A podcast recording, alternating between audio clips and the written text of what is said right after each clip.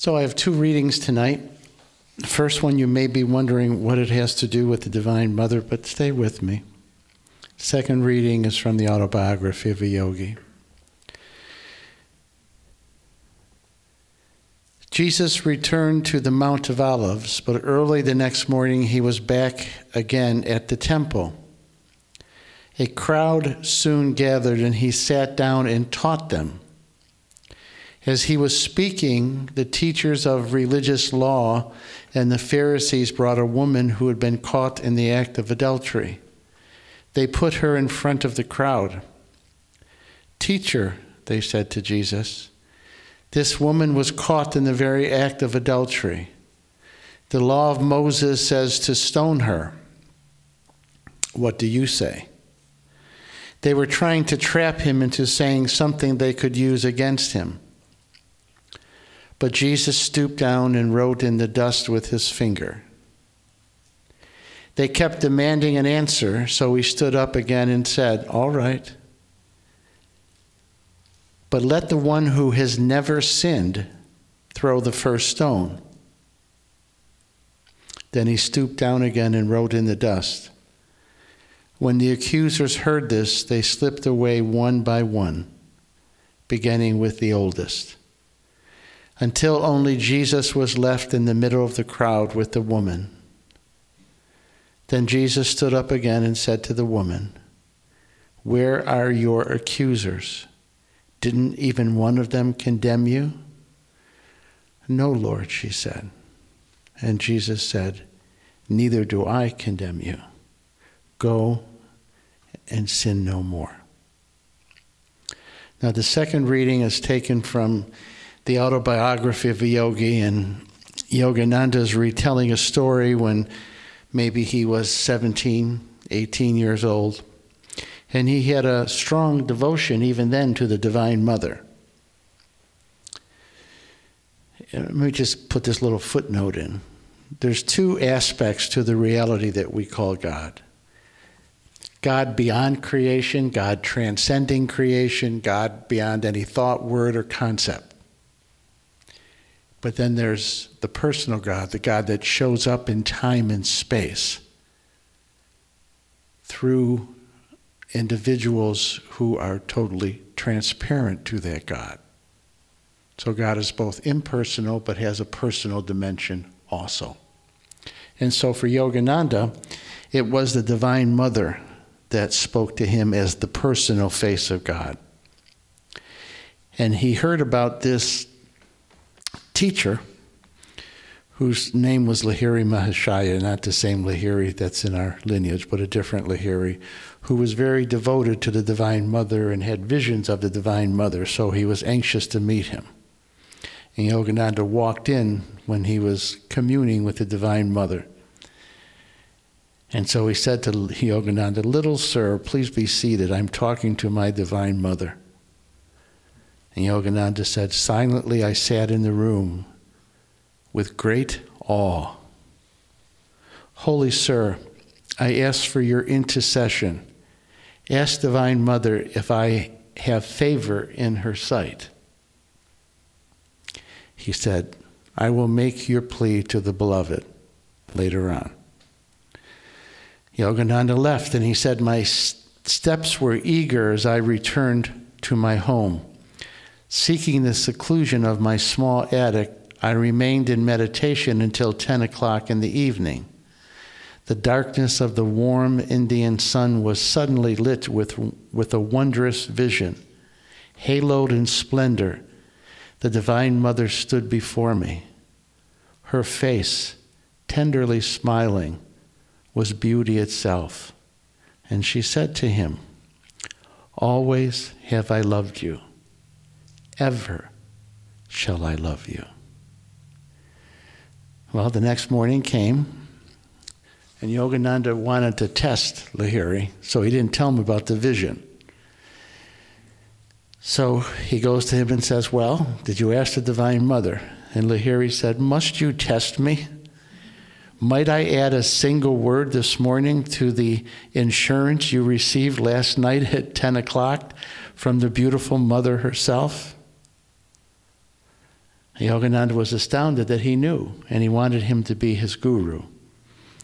And he said to Yogananda, and I'm going to get back to this final piece in a little bit I am not your guru. He shall come later. Through his guidance, your experiences, uh, your experiences of the divine in terms of love and devotion shall be translated into his terms of fathomless wisdom. All right, so let me just start here.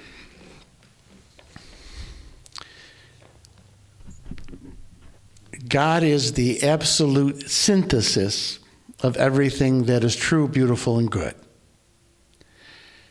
God is the absolute synthesis of masculine and feminine energies. Now, let me just say this so I don't get emails from people. Don't reduce masculine to men and feminine to females. We're talking about complementary energies. The goal for all of us is to have a balance of the masculine and the feminine in our lives. But God is the synthesis, the unity of these two energies. And when that beam of divine light enters into time and space and goes through the prism of creation, it bifurcates into masculine and feminine energy. And if our lives are going to be complete and whole, if our religion, our spirituality is going to be complete and whole, it has to have a synthesis of these two energies. Go back to the beginning of Genesis in the Bible. God, it says, God created them, Adam and Eve, male and female, in his image. So, again, if our spirituality is going to be healthy, it has to have this balance, this synthesis of the masculine and the feminine. When religion and spirituality does it, if it's just the masculine, it becomes very legalistic, it becomes very institutionalized, it becomes very oppressive, authoritative, fundamentalistic. But without the masculine, it can become overly sentimental and it can devolve into something that has no strength. So, again, it's all about the synthesis. And what we do here at the Assisi Institute is we honor God as Father, but also as Mother. And the two forms of the Divine Mother we honor are Mary, the mother of Jesus, and Anandamayi Ma, the great avatar from India in the 20th century. All right, so let me kind of break this down now in a way that we can really begin to see how it fits in our life. Most of you know Swami Nirvanananda, right? Our Italian Swami, as we refer to him. Vicki and I will be in Italy next week at this time, and we will be with him next Thursday night. He comes here once a year. And I think he is very saint like. I have no problem saying that, and I don't say that lightly. And when you're around Swami Nirvanananda, there's an infectious life that he has. There's this infectious joy. There's a French word called vital elan. It's just it's this spiritual aliveness. And again, when you're in his presence, you feel it. It comes through his music, it comes through his smile, it comes through his laughter, it comes through his teaching. There's just this beautiful, life giving energy. That's the energy of the divine feminine. That's the energy of the mother. Think about motherhood just on a, on a very human basis. What's true below is true above. What do mothers do? They beget life, they give life. But it's not just true biologically, it's true spiritually. I used these words a couple weeks ago. Let me bring them back. They're biblical words and one from Sanskrit. The Sanskrit word is Shakti, and it means divine feminine energy. The Jewish word is Shekinah, and I may not be pronouncing it right. It's the glory and the dynamic presence of God, and it's a feminine word. In Christianity, it's the Holy Spirit. The giver of life is how the Holy Spirit is referred to. And it's a feminine term. So religion and our spirituality comes alive when it's imbued with that divine feminine, with that spirit, with that Shakti, with that vital elan, that energy that gives life. And when you're in that energy, you want to be in it, you want to stay in it. And then the more you have it, the more you want to give it away to people without even trying. It just exudes from you. You know, one of the saddest things, and I'm not against institutional religion, don't misunderstand me. But one of the saddest things is when I go to an institutional like church and the grace of the Divine Mother is not there. That vital elan is not there. It's kind of dead. The words are all right, the words are good most of the time, but that energy is missing. And it always makes me sad. Part of the mission of the Assisi Institute is to nurture, nurture that, that grace, that energy of the Divine Mother. So, as Yogananda said, we become a hive of love and grace. This is like the, the mother center for our particular outreach. But we always have to keep that grace and that energy of the Divine Mother alive within us, or we have nothing to give. So, are you getting me what, what I'm talking about with this? Are you getting a sense of it? All right, so I got a couple quotes I want to read from Yogananda where he describes some of the qualities of this Divine Mother's love. And let me share this story before I do that. I want you to see this is not just when we're talking about the Divine Mother, we're not just talking about some impersonal um, energy. We're not just talking about some archetypal image. That the divine feminine gets embodied in certain souls. So some of you may know when I, who he was when I say John Paul II. He was the Catholic Pope two popes ago. He was from Poland. And he was very, very, very devoted to the Blessed Mother. And my foster parents, who actually lived in a monastery for 10 to 15 years with cloistered nuns, uh, they told me this story that one of the nuns had gone to Rome when he was Pope and took a picture. And when the picture came out, you could, and they saw it with their own eyes you could see the Blessed Mother hugging John Paul. And the nun sent a picture to Rome and said, Do you know this? And Rome, whoever the officials were in the Vatican, wrote back, Yeah, this happens all the time. This is my point. The Divine Mother is not just some vague energy. When we devote and commit ourselves to the Divine Mother, she becomes in person a force in our lives. And if you're, let's say, if you're a Catholic Christian, Orthodox Christian, it will probably be Mary, the Blessed Mother. And yoga, we also stress Anandamayi Ma, the great saint, again, from the 20th century. They become a real living presence in our lives. So I don't want you to see it as just some sort of archetypal energy. The Divine Mother becomes embodied in these great souls and is as close to us as our devotion is to them. So this is what Yogananda says.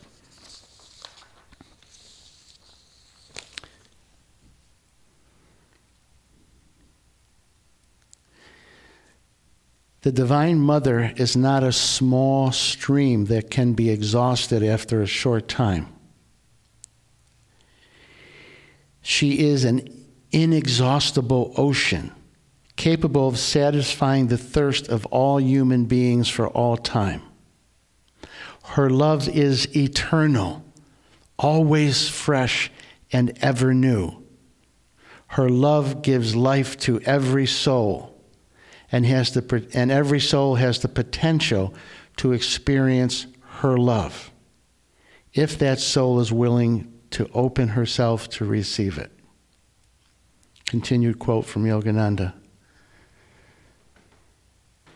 The mercy of the Divine Mother is like a river of grace that flows continuously upon the devotee. I'll share a story that Richard Rohr shared with me many, many years ago. there was a period of time that he was a, uh, a priest in a prison. He was a prison chaplain on weekends. And he always told me, now he worked with hardened criminals, hardened men. But what he would say to me, what he said to me, it always uh, caught him by surprise. It always mystified him. He said, whenever Mother's Day was approaching, these hardened men would become soft. And they would beg him, Richard, Father, can you bring me a card that I can send to my mother? I want her to know how much I love her. Would you call my mother for me and tell her I love her? That's what Yogananda is talking about. That's the love of the Divine Mother. It's unconditional. It is sweetness itself. It is a healing balm. I've told this story before. Um, when I was in third grade, I got kicked out of a Catholic school, and the details are not important. But it was a long walk home that day. And the first one to greet me was my father. And the first thing he said in typical fatherly fashion, You were a bad boy in school today, weren't you? There'll be consequences. My mother gets home and she said, You know, I never liked that nun in the first place. okay? That's the Divine Mother. So the mercy of the Divine Mother is like a river of grace that flows continuously upon the devotee. It is like a gentle breeze that refreshes the tired and thirsty soul. It is like a warm embrace that comforts and soothes the heart. The Divine Mother's mercy is always available to those who call upon her with devotion and sincerity. It is like a healing balm for the wounded, a light for the lost, and a hope for the hopeless. Her mercy is the power that transforms the ordinary into the extraordinary the finite into the infinite, and the mortal into the immortal. And let's go back to that story of Jesus. See, any great master really is a synthesis of the masculine and the feminine. We see that we see both that on display in this story with Jesus. Woman is caught in adultery. I won't get into this, but where was the man? He was caught too. Okay, but we won't get into that another talk another time. And according to the law of Moses, she should have been stoned and they're trying to trap Jesus. And you, his first response, you see the mercy of the Divine Mother. He said, Where are your condemners and your accusers? Do they not condemn you? No. Neither do I. You're forgiven. We're letting you up. It's okay. You're free. That's the Divine Mother's love that Yogananda is talking about. He even said at one place, it's almost, he used the word almost, a good thing to really do something wrong so you can have the experience of the Divine Mother's mercy and forgiveness. Okay? So, how do we nurture the consciousness of the Divine Mother? First thing is, is very practical. I would suggest whether it's Mary, the mother of Jesus, Ananda Ma, Amma, the great hugging saint, Maybe it was your aunt or your grandmother, some figure that embodies this grace of the Divine Mother, and put it on your altar. Put it somewhere where you can see it. And then practice praying to that Divine Mother. There's so many great saints and sages present to us from the other side that we can really form a real, actual bond with. It just requires our devotion. And I'll be honest, I've always been more comfortable with the masculine image of God. But as, as I get older and a bit wiser, more and more I am devoted also to the Divine Mother. I'm just saying it didn't come natural to me, but I've, I've developed it with love. And and the force of the Divine Mother is becoming more and more palpable in my life. And I don't know how, I don't care how old we are, don't we always need a mother? Not in the sense that we're going to be childish, but Don't we always need a mother's love? Yogananda says that the mother's love is the closest thing to God's love. So just develop a devotion. Find a way to get there that works for you. Won't be the same as what works for me, but find a way of getting there for you. And now I have actually two quotes from the Bhagavad Gita that tell us how to do this.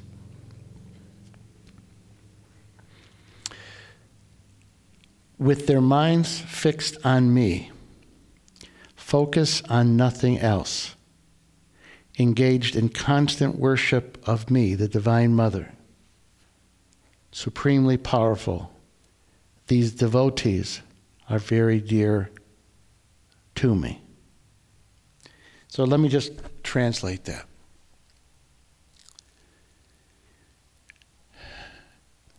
The love of the Divine Mother is the purest of the pure love that we could ever imagine. Absolutely pure.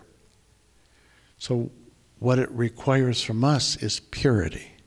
Now, purity doesn't mean that we're perfect. Doesn't mean you never sneak a peek at the beach.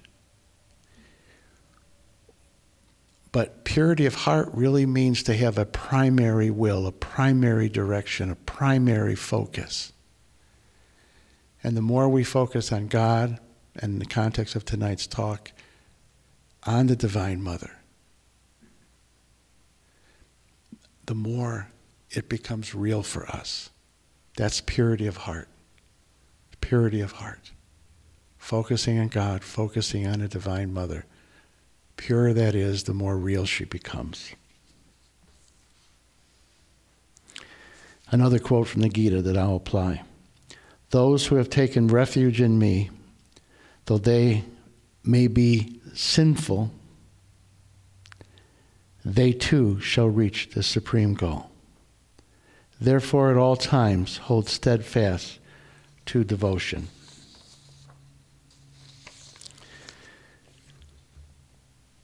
It's not about being perfect. It's about surrendering to the grace of the Divine Mother. It's taking refuge in her, her love, her protection, her mercy. There's a wonderful story Padre Pio, the Catholic saint from the 20th century who had the stigmatas, the wounds of Christ for 50 years, he liked to tell this joke. The angel Gabriel comes to Peter. You know, Peter's in the Catholic worldview, he, he guards the gate of heaven. He lets people in and keeps them out. And Gabriel looks at Peter and said, Peter, what's the matter? You look really depressed. He he said, Well, you know, I send all these people into hell and I turn around and they're in heaven. And Gabriel said, Well, how does that happen? I close the door and the Divine Mother opens the window in the back and they sneak in. Okay? That's Divine Mother's love. So take refuge in it. Take refuge in it. We don't have to be perfect. We just have to take refuge in her love. Now, I'm going to add one more piece and then I'll close. I want to go back to a line that I read from Yogananda that I said I was going to get back to.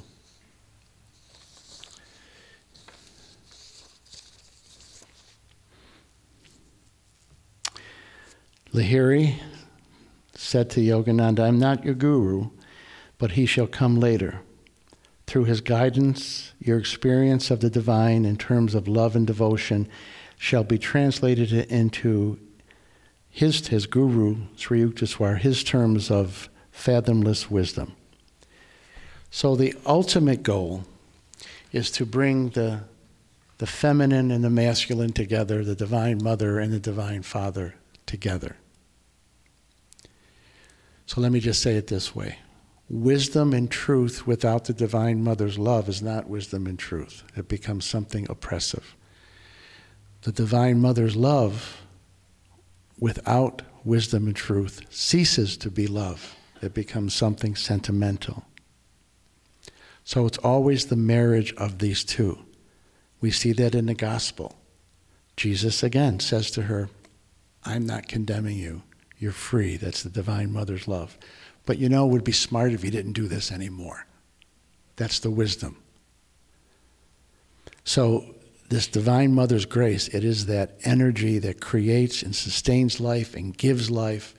It expresses itself as intense divine nectar, bliss, joy, love, but it's always directed by wisdom and truth.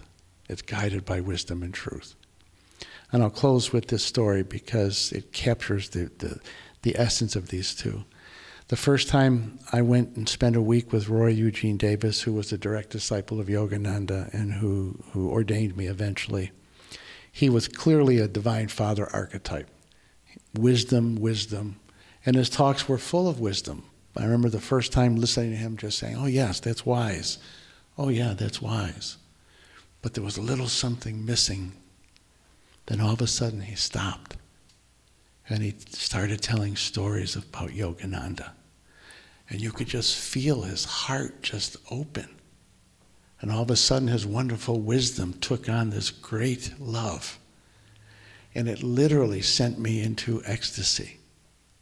I remember just saying, as he's telling story after story about Yogananda, take me, I'm, I'm ready to go, I don't care. That's the bliss I went into because as he was talking about his love for the Guru, the Divine Mother's love was pouring through. That Shakti, the Holy Spirit, that Shekinah was flowing through and blessing all of us. Again, we all need a mother. Pray to your mother. Pray for her grace and her protection. And it will come to you, I promise. The divine in me bows before the divine in each one of you.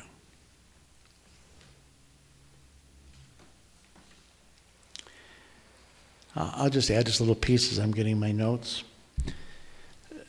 Divine Mother's love is very fierce, too, you know. Think of Jesus on the cross. All but one of his male disciples left him.